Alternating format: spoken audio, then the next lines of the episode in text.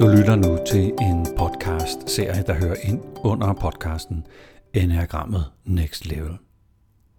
Serien berører nogle af de helt store temaer i mit liv. Øh, sorgen, øh, den eksistentielle frustration, overgivelse.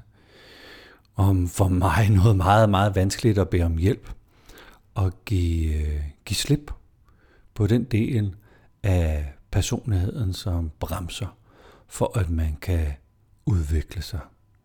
Tusind tak, fordi du lytter med. Det er tirsdag den øh, 3. november.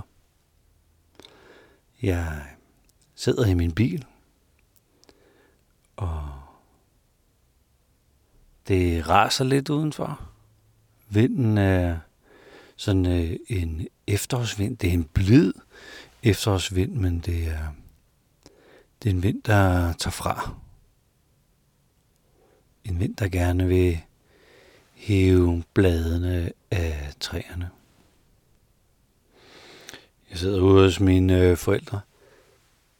Jeg skal køre min mor på Rigshospitalet, hvor vi skal ind og helt ud af, hvad er det, øh, hvad er det næste forløb.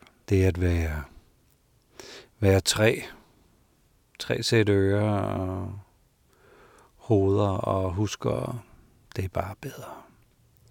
Og så er der sådan et, øh, noget moralsk opbakning, sådan gensidig, ikke bare sådan mig til mine forældre, men også sådan dem til mig, og ja, os, os imellem, at vi, vi sådan er der for hinanden og holder hinanden i, øh, i alt det her. Jeg ved ikke rigtig sådan helt, hvordan jeg kan forklare sorgen. Den er, det er mere blevet sådan en ting, jeg har med mig, hvor hvis det var, hvis det var en, øh, en ret, så er der også iblandet taknemmelighed inde i sorgen. Naturligvis ikke taknemmelighed for min mors syg, men taknemmelighed for, at hun er i live, at jeg er i live, at vi stadigvæk kan have nogle rimelige øh, samtaler sammen. En øh, sådan Ja, den fremadskuende øh, taknemmelighed, men der er også den bagudskuende øh, taknemmelighed med det, der har været, og det mine forældre har gjort for mig. Min far skulle jo have været smed og haft et liv som smed. Og min mor skulle sikkert have været på øh, fabrik. Det kan også være, at min far skulle have været typograf og måske min mor skulle være hjælper i en grønhandler. Men de gik øh, ikke i deres forældres fodspor.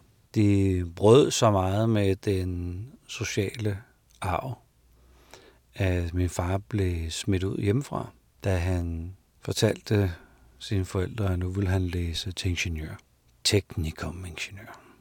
Og ret hurtigt måtte min mor stå for sådan at øh, skaffe så meget indkomst som muligt, som min far kunne læse, og han arbejdede jo også.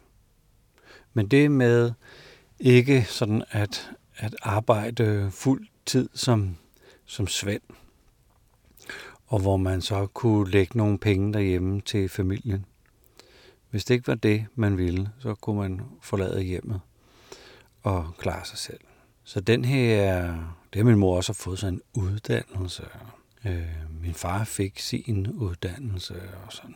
Det, det er et brud på det, der sådan lå i kortene. Og jeg har så også brudt den øh, sociale øh, arv med at komme i gymnasie og blive selvstændig og stolt vise en, en bankbog med en million kroner på, som var fuldstændig vanvittigt for mine øh, forældre at, at forestille sig. Sikkert lige så vanvittigt, som når min far er færdig med sin uddannelse og kan kalde sig ingeniør. Det skabte splid, evig splid i min fars opvækst, og han var ingeniøren, som min farfar øh, modarbejdede af et godt hjerte. Han var tillidsrepræsentant, eller tillidsformand, eller hvad man kalder det øh, på, øh, på Berlingske som typograf. Og tonen var bare dengang, at øh, ledere og de uddannede nogle svin. Ja, det er sådan meget, meget simpelt, og de skulle modarbejdes. Og her får han så en søn, der stille og roligt udvikler sig til præcis, præcis det, min farfar har ja, kæmpet imod hele sit liv. Og da jeg blev selvstændig, levede farfar jo stadigvæk. Og det er jeg ligesom, ja, jeg var jo bare mig, men jeg var jo sådan set jo direktør, kan man sige. Det, det, øh, det, det var meget, meget, meget vanskeligt for ham at tolerere. Men mine forældre har jo givet mig lige det modsatte, så uanset hvad hulen jeg har fundet på, så er der slet ikke noget med at tolerere. Men det har været noget med øh, prøv livet, smag på livet. Se, hvad livet øh, har at byde på. Tag, tag, alt det, der kommer din vej.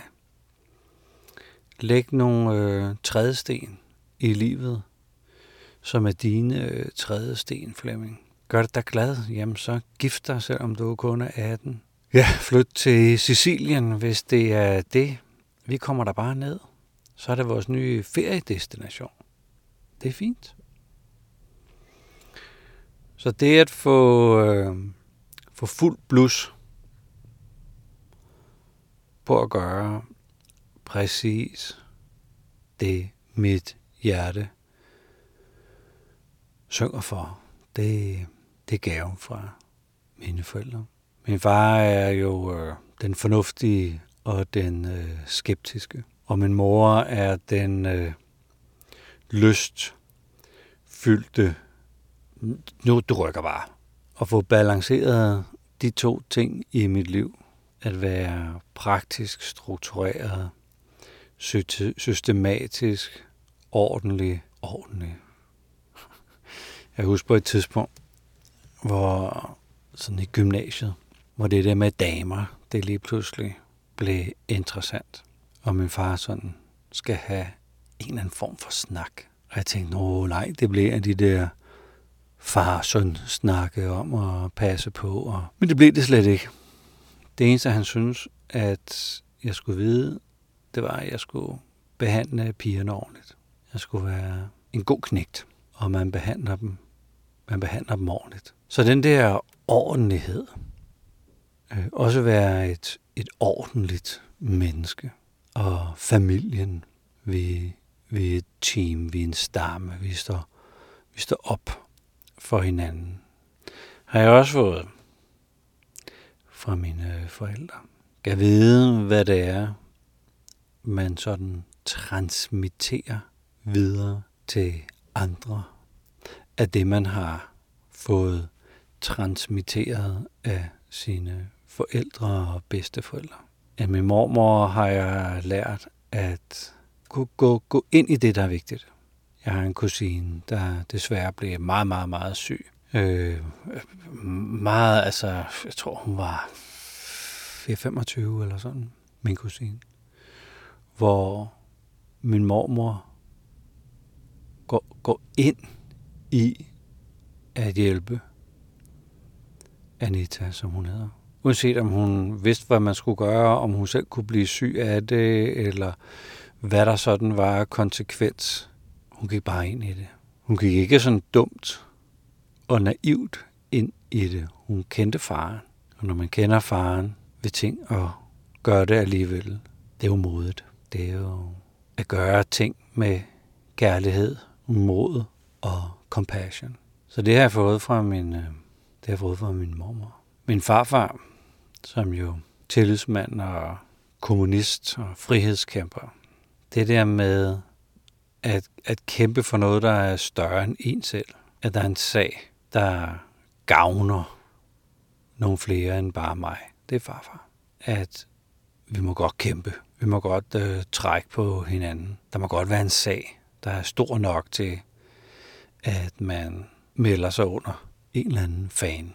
Det er, det er herligt faktisk at sidde og komme i kontakt med det, der sådan er blevet givet videre. Det, jeg kan se i, i mig som en del af min personlighed. Og jeg tror ikke, at mine forældre og bedsteforældre ligesom har sat sig for, nu skal jeg give det her videre. De har bare levet livet. Og nogle gange, hvor jeg sådan sætter mig for, at der er et eller andet, som jeg skal give videre til Philip, så bliver det jo noget værre råd. Men hver gang jeg sådan bare lever, lever og gør det, øh, det, jeg nu synes er rigtigt, så er der måske et eller andet, der smitter af, eller så det er det levede liv. Det er det levede liv, der giver noget videre til næste generation. Og jeg tror ikke, at vi kan lade være med at give noget videre. Jeg tror heller ikke, man kan sådan specifikt sætte sig for, nu skal mit barn have det her af mig. Men jeg kan leve mit liv og være tro over for mine værdier og principper og respektere andre menneskers værdier og principper. Og på den måde have sådan dobbelt, dobbeltsidig integritet. Dagen er ved at starte.